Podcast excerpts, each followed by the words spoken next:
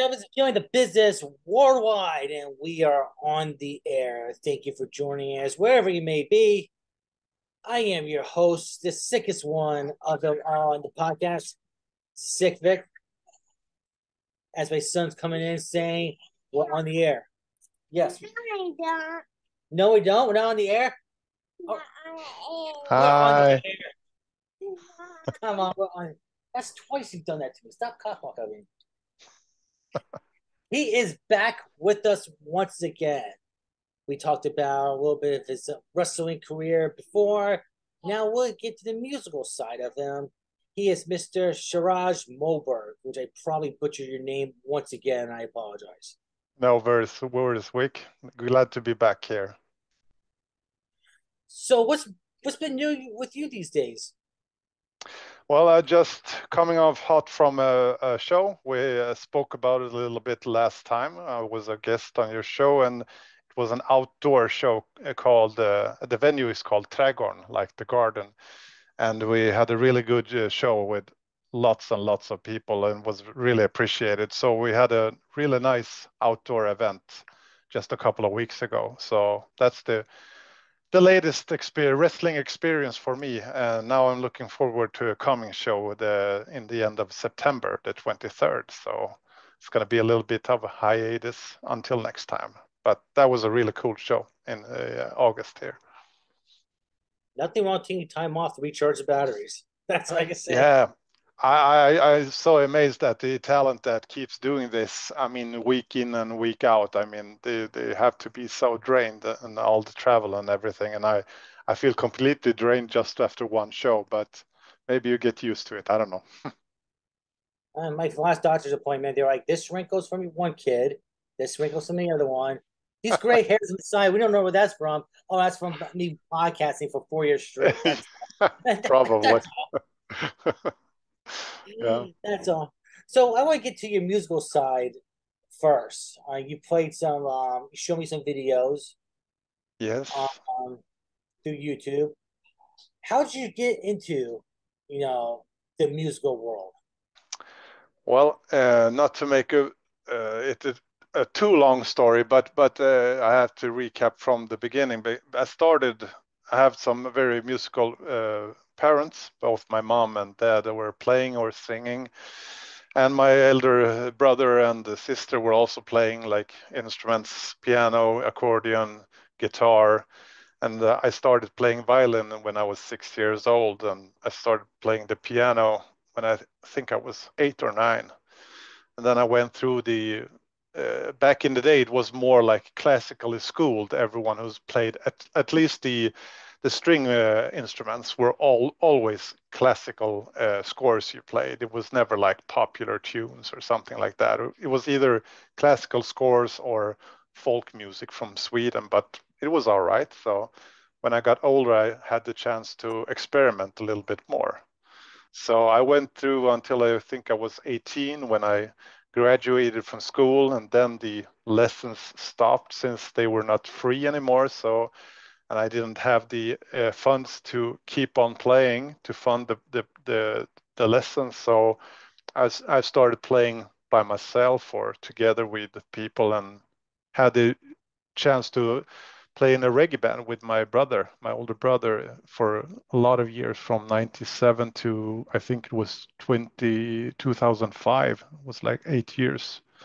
That was really cool to involve the violin I mean, it's not unheard of in reggae music, but it's not really that common. So it was really nice to put that classical feeling in some reggae tunes that my brother composed here.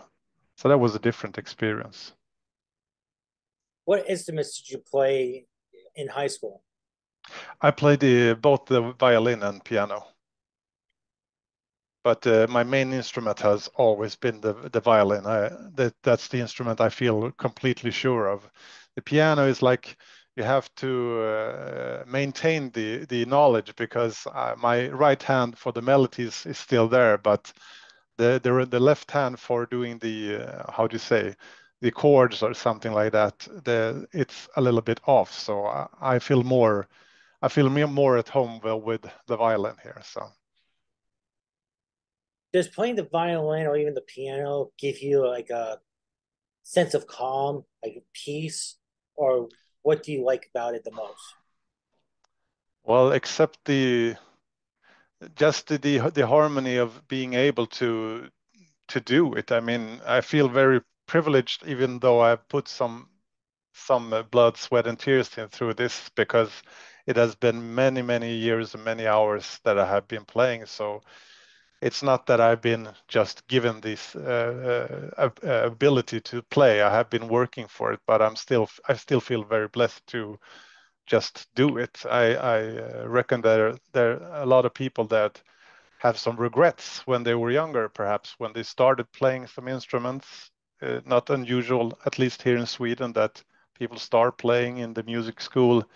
And then when they want to go out and play with some friends or get some girls or boys or whatever, it starts to get not that interesting anymore. But I had a firm mother who kept me just going and rehearsing and going to my lessons. So I'm very grateful for having this, because I have music around me almost 24/7 in different ways, not just the violin. I don't play even every day, but I listen to music almost all the time. I mean, I don't think it goes, either it's through video games that I play or just the Spotify when I'm listening, or at work when I'm just having some tunes when I need to concentrate. It's all around, and it's just more like oxygen for me. I need it, because without it, I would not be me.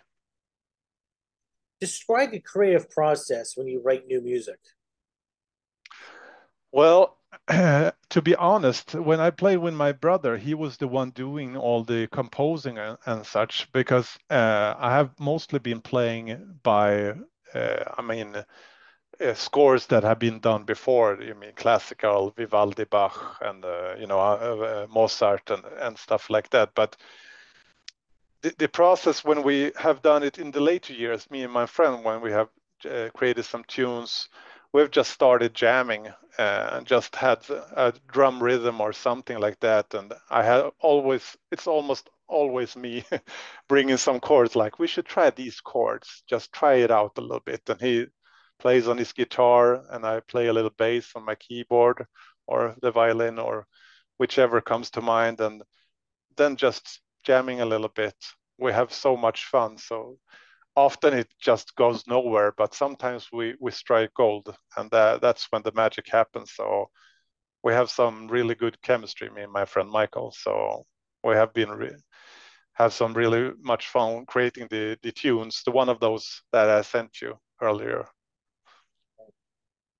So what strengths do you believe that you have that makes you into a great musician?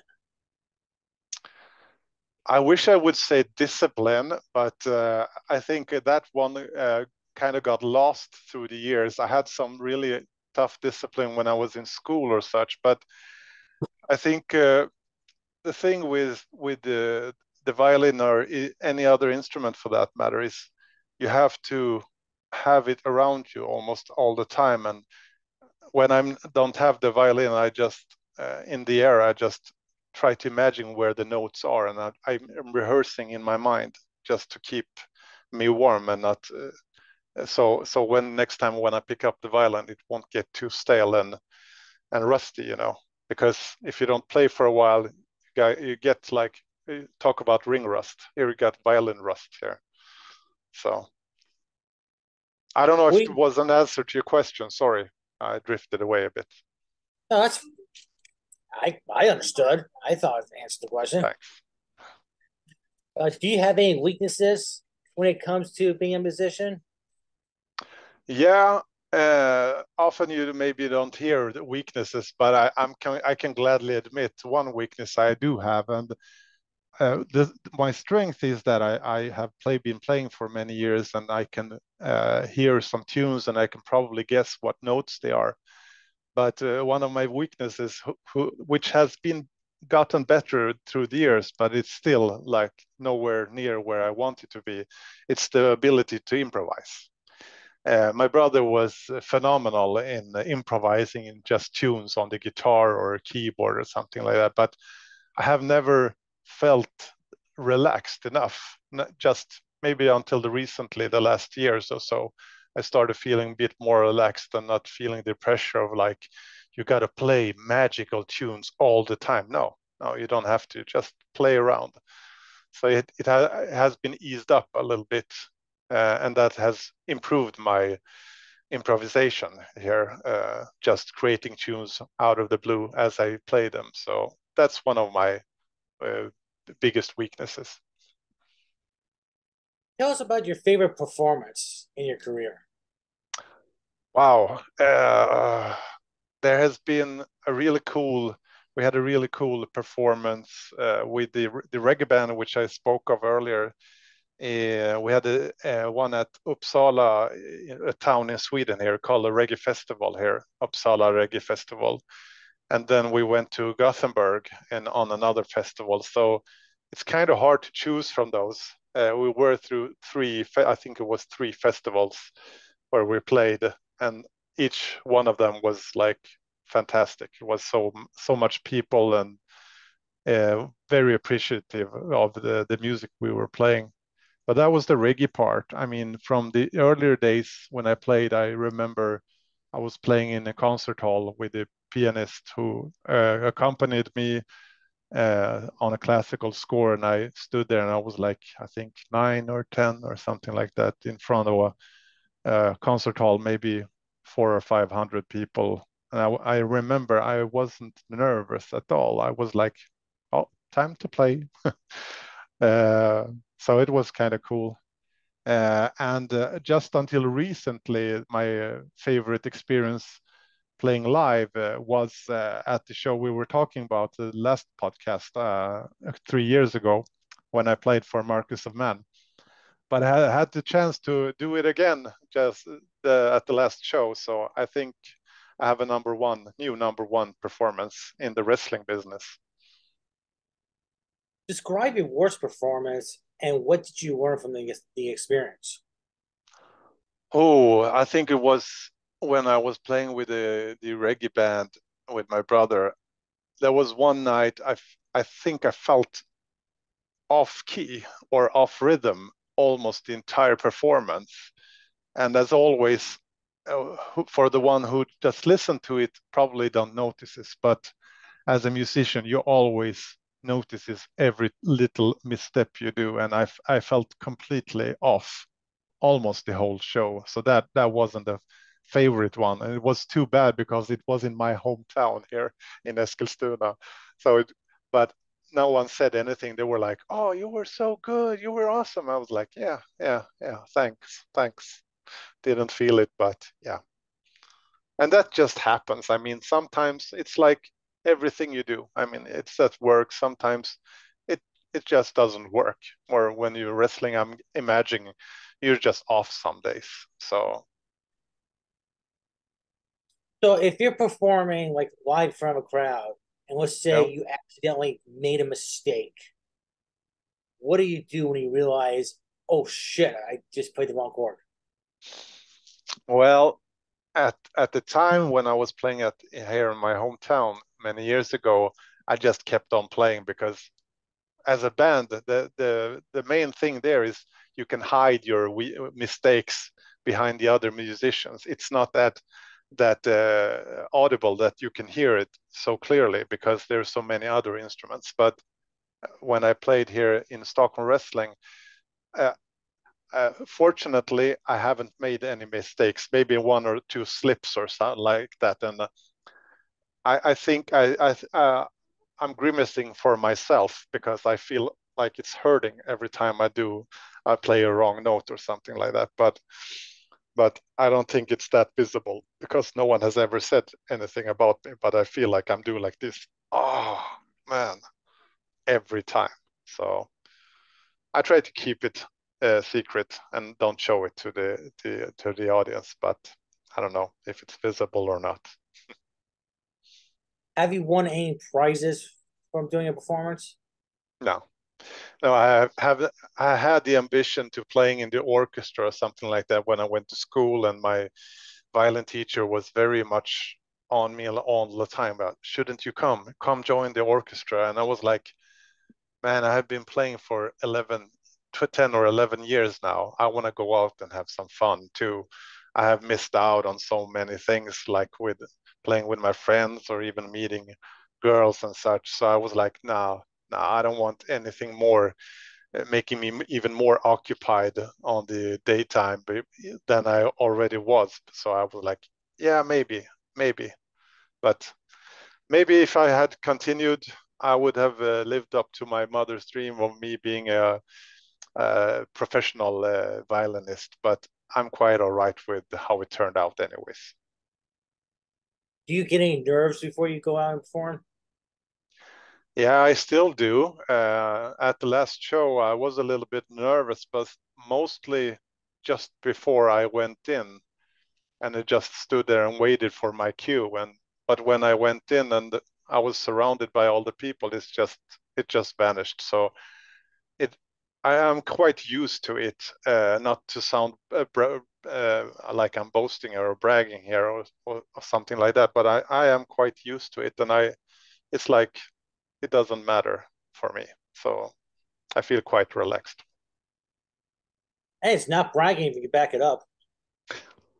Well, I think I can, but I'm not the bragging type. So we're about to play one of your performances on the air for the whole Killing the Business Nation. I don't know what you call my audience. I never really thought of what to call my thing. So which one will it be? There's great people who listen to the show, and I appreciate them listening. The link that you sent me to the Mr. Night Before. Yeah, that's the band's name, Mr. Night Before, and the song "Missed You." I'm guessing it is. Before we play it, what do you have to say about the song before? Well, it reflects my personality quite good. It's a melancholic tune, but because I've always loved the melancholic tunes, but I'm quite the happy guy, even though it doesn't sound like it. Many who listens to it sounds like, oh, are you depressed or are you feeling low? And I was like, nah, I just love the sad songs more than the happy tunes. So. Yeah, like I said, like I mentioned before, it's like gives you the peace, the calm. And sometimes it is like, sounds sad to others. To you, it's just, how should you put it? Like your storytelling. Yeah, absolutely. Right. Which is interesting, you tell a story through your music, and you're part of professional wrestling. That always tells a story. So the same thing. Absolutely.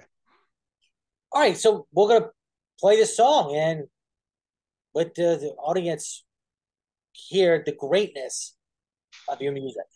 Thank you.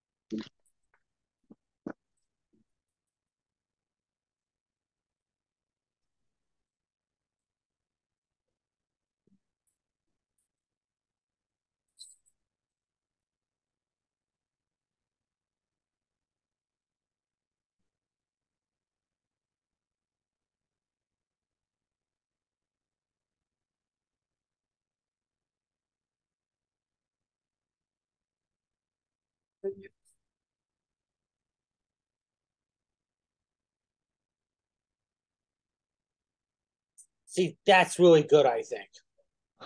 Thanks. I'm just a wrestling podcaster, but I think that's really good. It's the type of music you listen to, like in front of a fireplace, the glass of wine, while it's outside. It's a really a soft sideburn. So, for a few years now, and it's me prioritizing my mental energy. Oh, the sound. Whoops. Well, it's no, but often that was really good. Thank you very much, sir. I appreciate it a lot. That's the song of the three of the ones I've created with my friend Michael that we are most proud of, because we have done so much work through it, and we don't have like every other day that we can meet, because I have the children one week, and then the next week I'm available, and then you have to fit in all the other chores you have in your life, and also have a partner. I have to have time for her, you know. So maybe once every second week we meet. We're gonna meet tomorrow actually, and jam it up again. So it's gonna be nice now when the autumn is coming. It's a little bit easier and more inspirational when it gets darker a lot quicker than it has done before.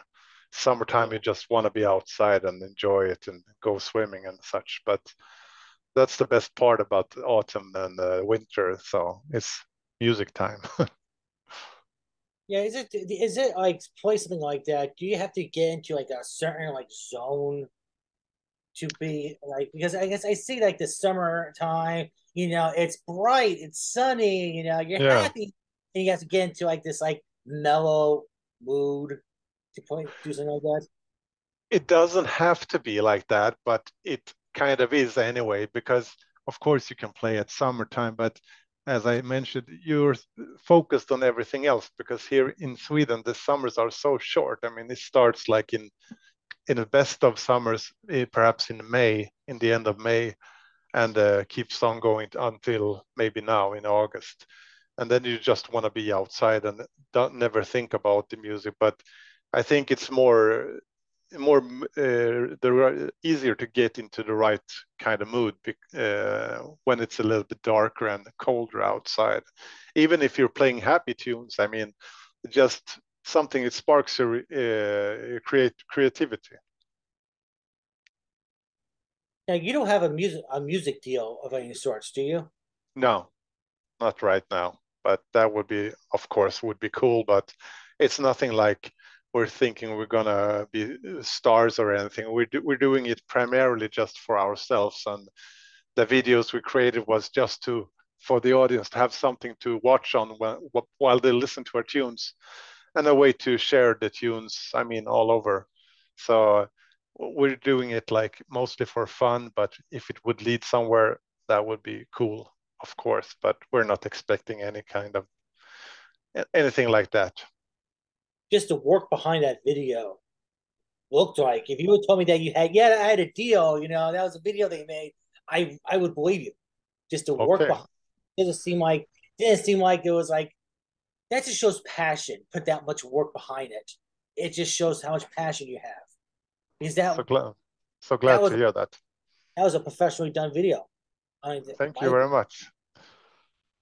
We've shared. We're not that many people involved. It's mostly me and my friend, and now my partner, my beautiful Anna-Karin. She has been also starring in the movie, and she helped on shooting the clips that I edited. And I used my skills editing the wrestling shows and doing the music videos. So it was kind of cool. It has been a very fun project. All these songs. man, after seeing that video, it's kind of hard to segue into wrestling. Yeah, I mean, guessing it is. But as you said before, I mean, it's like telling a story exactly as it is in the ring. I mean, it kind of similar there with the song. You have to tell a story, and hopefully you get someone to listen and be interested in it. And it's the same thing in the wrestling ring. You have to, how do you say? You have to get the audience riled up and interested in the matchup and the storytelling here. Why do I have to be invested in this match? I mean, there are a lot of similarities there, I think. How is Marcus Aman doing?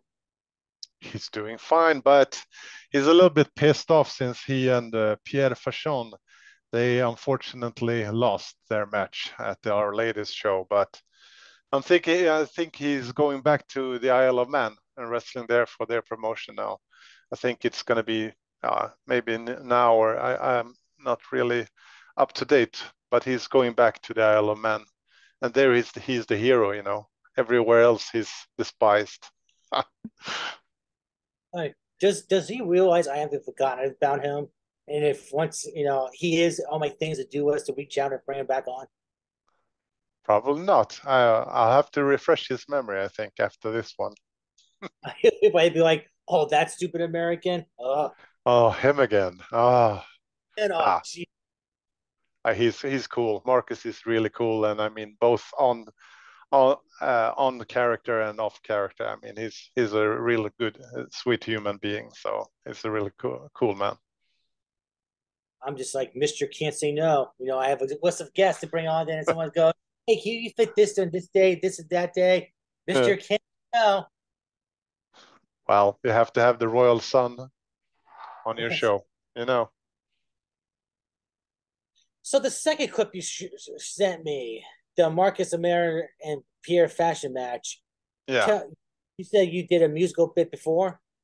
Yeah, and it's the same tune that I did 3.5 years ago, but this time it was in front of a much bigger audience. The venue is so much bigger than last time. So it's the same tune with a little bit of a twist, but the performance is not identical, but it's similar to the one we did before back in 2020. So it was really cool to do it again. I have been yearning for it, like, and we tried to find some.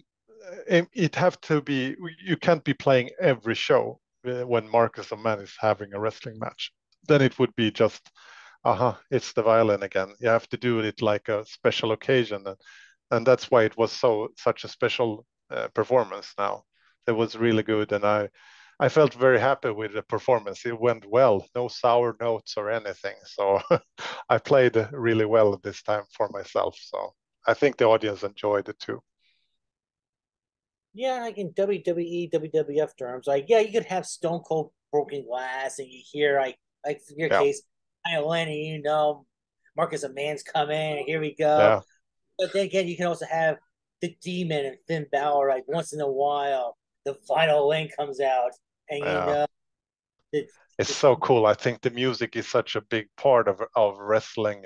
It has been for many years, but it's so cool. I mean, I listen to wrestling songs. I mean, I have them on a USB stick here, and I have it in my car, so I listen to it almost every day. Just the old tunes or the new tunes, or from the Spotify list where you have the newer tunes, but. I really like the Jim Johnson songs from back in the day when he was such a creative genius. I really liked his songs that he made for rockers or Ultimate Warrior, practically everyone. And for any wrestling fan that goes, I don't listen to any wrestling things on Spotify, you know you do.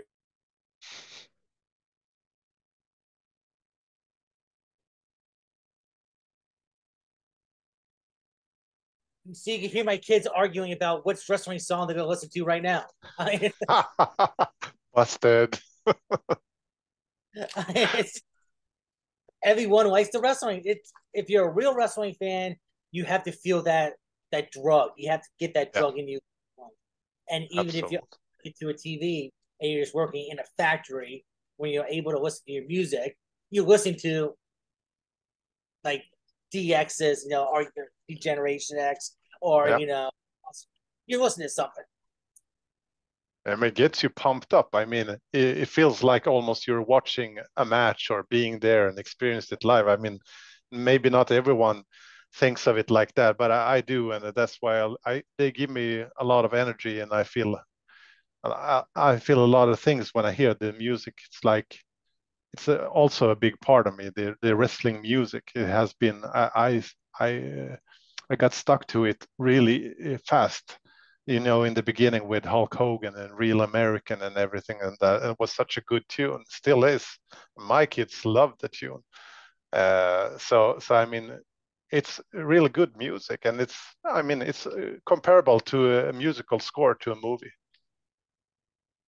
And if you know you're about to get fired, you play Vince McMahon. No chance in heaven. No chance. All right, so we're about to play the newest violent entrance that you performed in. Awesome.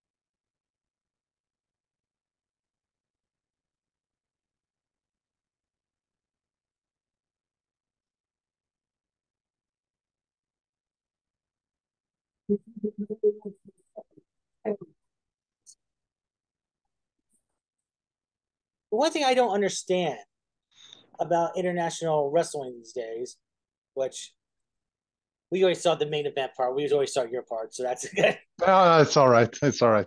Thanks. I'm going to check that match up. I'm definitely going to check this match out a little bit later, because what I'm about to say is something about international wrestling I've noticed is the characters. It draws me in more than American wrestling has these days. That's so nice to hear. It's like, you know, I know that, you know, All In, 81,000 people, which, you know, happy for AEW and all that stuff. Absolutely, yeah.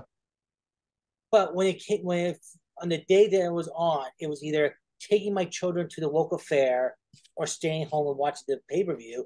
I took my kids to the fair. Yeah, I get it. Because it's like, you know, I could take them the day before, but it was nicer weather Sunday. And it was no, this match right here, I'll put my kids to bed early and watch. Thank you very much. But with the thing, yeah, the thing with AEW, if we're going to talk about them, is I enjoyed their product wrestling wise when it comes to the wrestling, but I feel they have a big lack.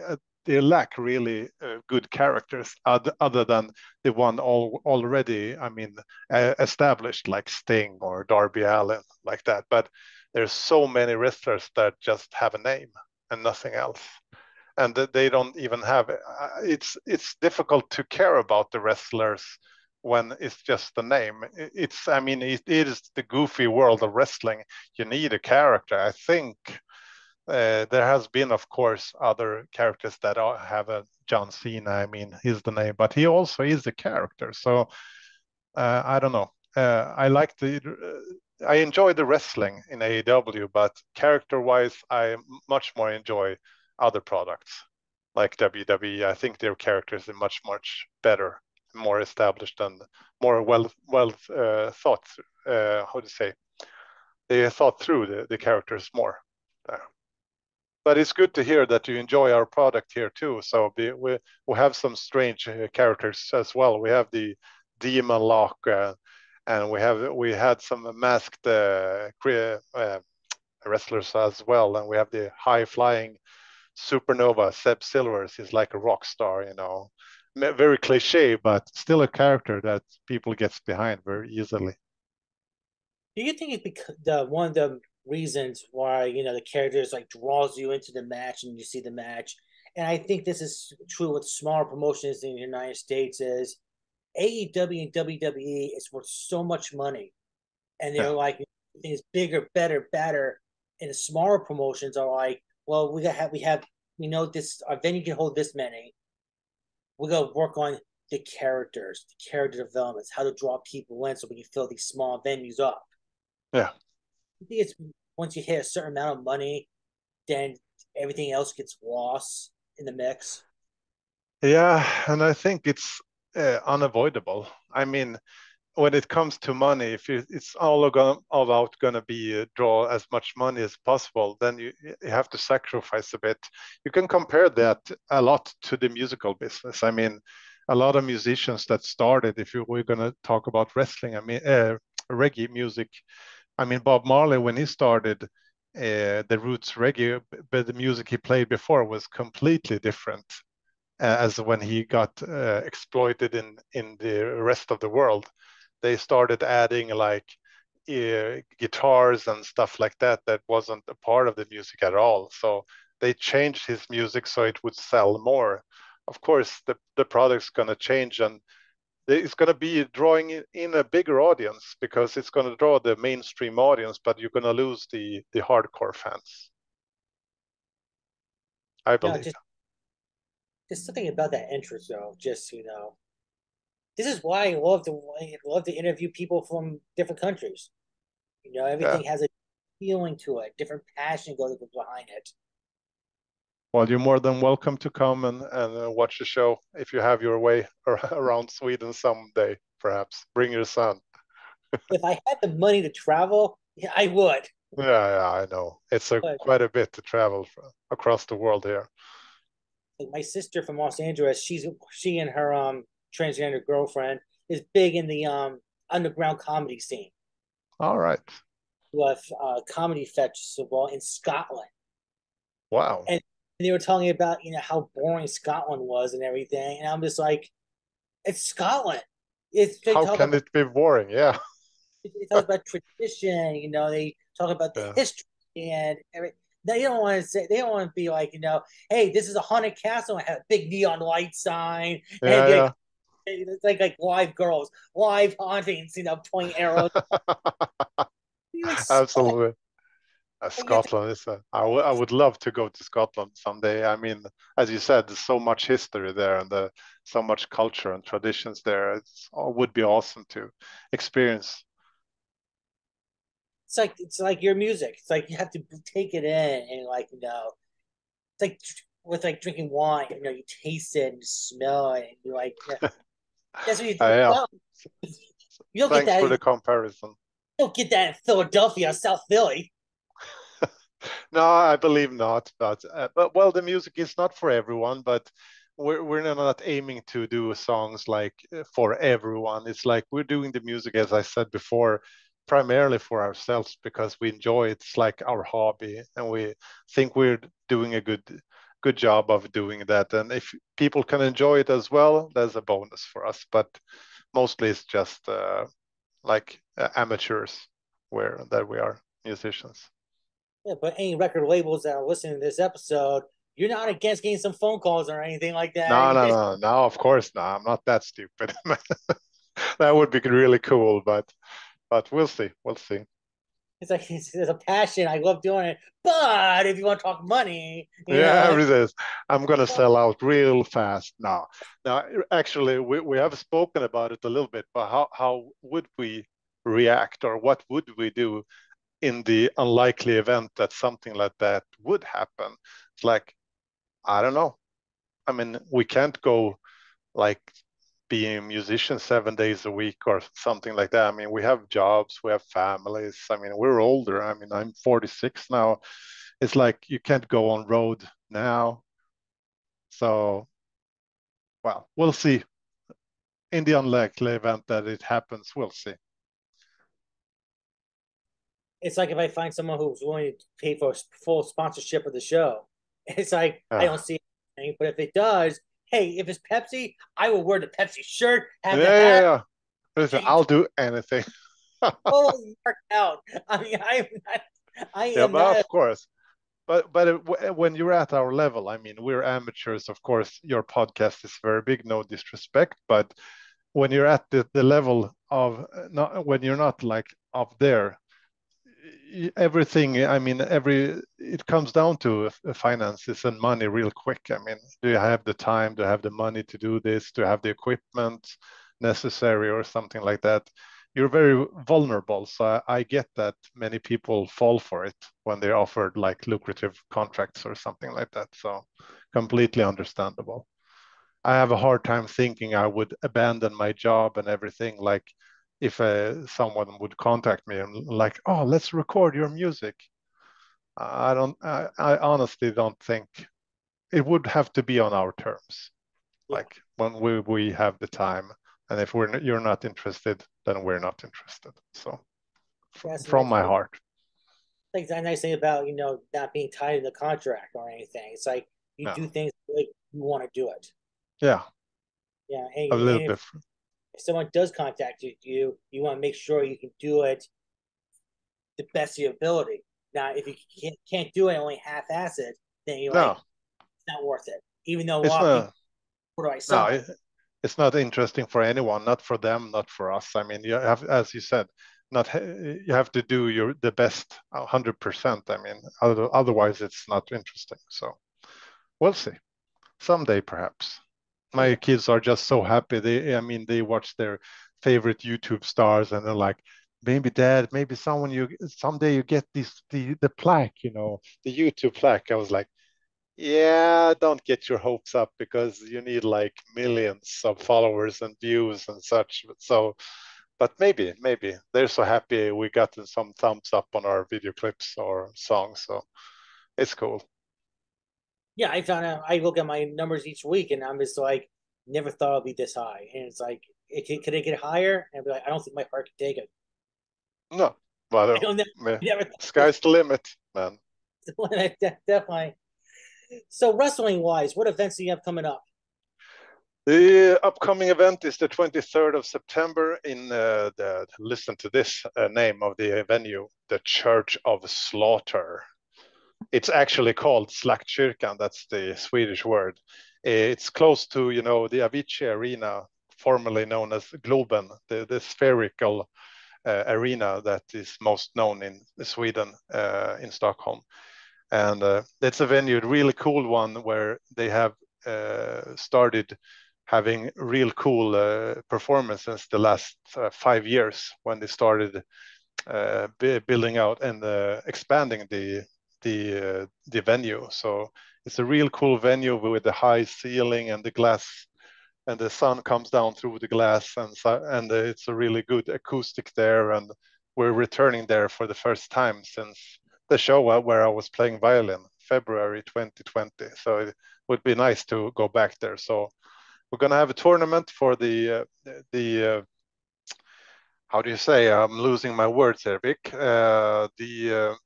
A championship that has been, I'm lost for words. It's up for grabs. The former champion had to relinquish it. Sorry, thanks. Because it was Alice Inc, the Scandinavian Dragon. She was the former capital city champion, but she hasn't defended it for a certain amount of days. So now the title is up for grabs in a 10-man tournament. And I think it's going to be real cool. I don't know yet all the wrestlers that will be a part of the show, but going to have one cool wrestler called Backbreaker from Finland. Yep. And you know about him. Yeah. So he's coming to a show. So I'm really looking forward to meeting him and seeing him perform. I chatted a little bit with him on Messenger and trying to get some background info, since I'm the heel commentator, I have to boost him up real good when he performs and shines in the ring. So it's going to be cool. That's another thing I like. If champion does not defend a certain amount of time, you have a tournament. Yeah. Like Roman Reigns in the WWE. He doesn't defend for 106 days. And everyone's like, it's okay. Yeah, because he's the champ. And he's going to be the record-setting champ now. I don't know which record they're going for, but hopefully he will lose at WrestleMania at the last, hopefully before. But it would be cool if he lost it at WrestleMania and they were done with that story. The NWA had a women's champion. Yeah, for 800 days or something like that. 8 days, and she just lost the title. Yeah. And have you watched the match? I have not watched the match yet. I had some colleagues. Me neither. And they said the match was really good. I have to see it, because I have been yearning to watch the NWA product, because it feels like it's completely different. They said that the audience is almost completely silent. It's like almost the Japanese crowds. They are also very silent unless someone botches or doing a very well-done move or something like that. They go, whoa, and then it's silent again. And that's a special environment there. But that was really cool. Her almost having 900 days as champion. That was really cool. I just had one of the head officials on from NWA before the event. And I asked him, I said, how come, Camille, 800 days champion, she's not getting the recognition that she's getting, like a Roman Reigns or a Gunther, about to break the Intercontinental Championship record. It's like, it's very underground and quiet. And he thought that was wrong. It's like, you have a woman wrestler 800 days. That's unheard of. She's not like, she's defending the title every 30 days. And she's facing like quality opponents from all over the world. Yeah. We thought it was wrong that she wasn't getting her flowers for that, and it was just. But maybe I think I read somewhere that it seems like her contract is up, so maybe she's going somewhere bigger, perhaps AEW or who knows, WWE. I don't know. They have the scouts on what's his name, Gunner. What's his name in NWA? I lost his name. The one married to Mickey James. I lost his name. Nick Hollis. Yeah, exactly. Nick Hollis. I mean, he has been scouted as well. I mean, he has been. Didn't he perform in Impact under the name Gunner, right? He formed an Impact. Now I'm hearing that he is a producer with the WWE.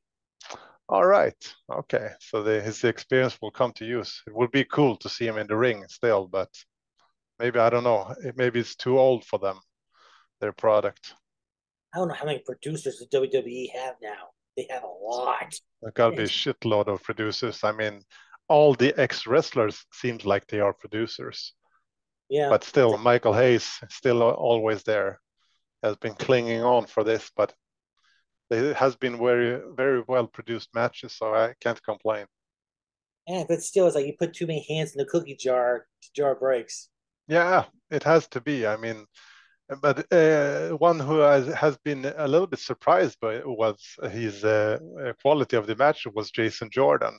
He has almost always been involved in really good matches, so maybe he was better, more suited for producing than wrestling. But I enjoyed him and Gable at Alpha Academy. I thought they were awesome.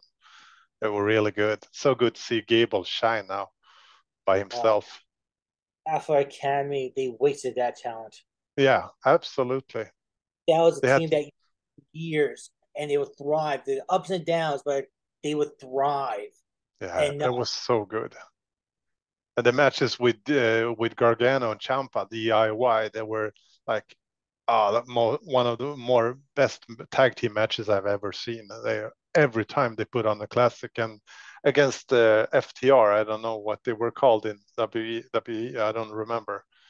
But they were so good there too. Those matches were awesome, hard hitting, stiff, and very, very well technically. So good. Would be a dream to call a match like that. Man, so I think I would be sitting like this all the time because it was like one crazy move after the other. They said that FTR had a classic with the Young Bucks at All In. I haven't seen the match yet, but... Me neither. I have to watch it.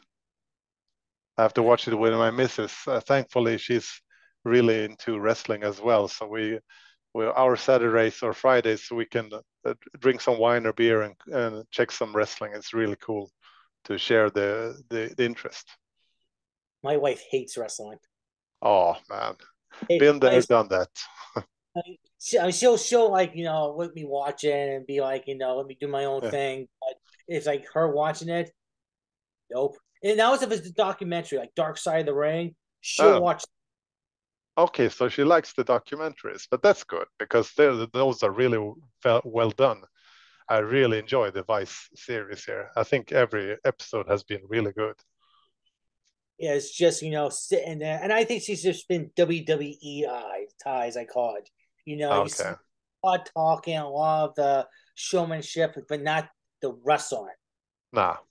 I think if she sat down and watched a complete wrestling show, she'll just I mean, it's like a rock concert, I mean, or like a movie. I mean, you can't just say, watch 5 minutes here and 5 minutes there and like, nah, it wasn't for me.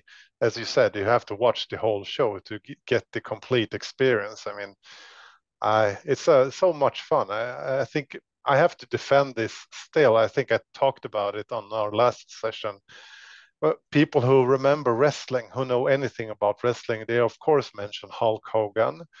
And then they mention, like, aren't they wrestling in their underwear and such? And they all almost always remember the wrestling from the 80s, which was a lot more cornier and goofier. Talk about characters then. But it was like almost a cartoon. It was more on the characters than on the wrestling. So nowadays, I mean, they are fantastic athletes. I mean, I think they are amazing doing the things they do. Yeah, you do.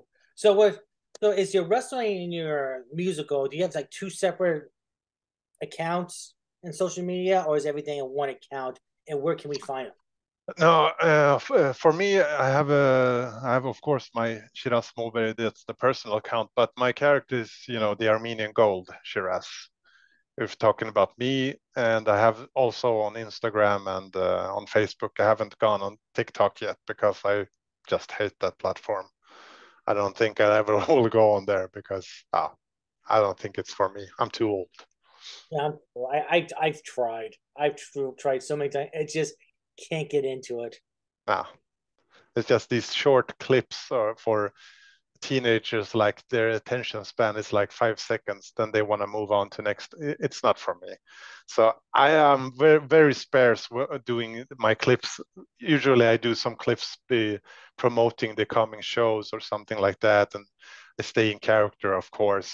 I did just a panorama. Soon we're going to kick off the show here at Trädgår'n. Look at the audience and just hype it up a little bit. And of course, share the matches when we publish them on Stockholm Wrestling's Facebook page. So coming up this Friday is going to be the heavyweight, Swedish heavyweight championship match on our Facebook page. So if you're not already liking Stockholm Wrestling, do it, and you will can enjoy the match. And of course, hear me on commentary. Well, I appreciate your time. Thank you very much for coming on again. Thank you for letting me come yet again. Hope to see you again soon, Vic. Definitely. And thank you for everyone who listened. Thank you for watching. This is Killing the Business Worldwide, and we are all out.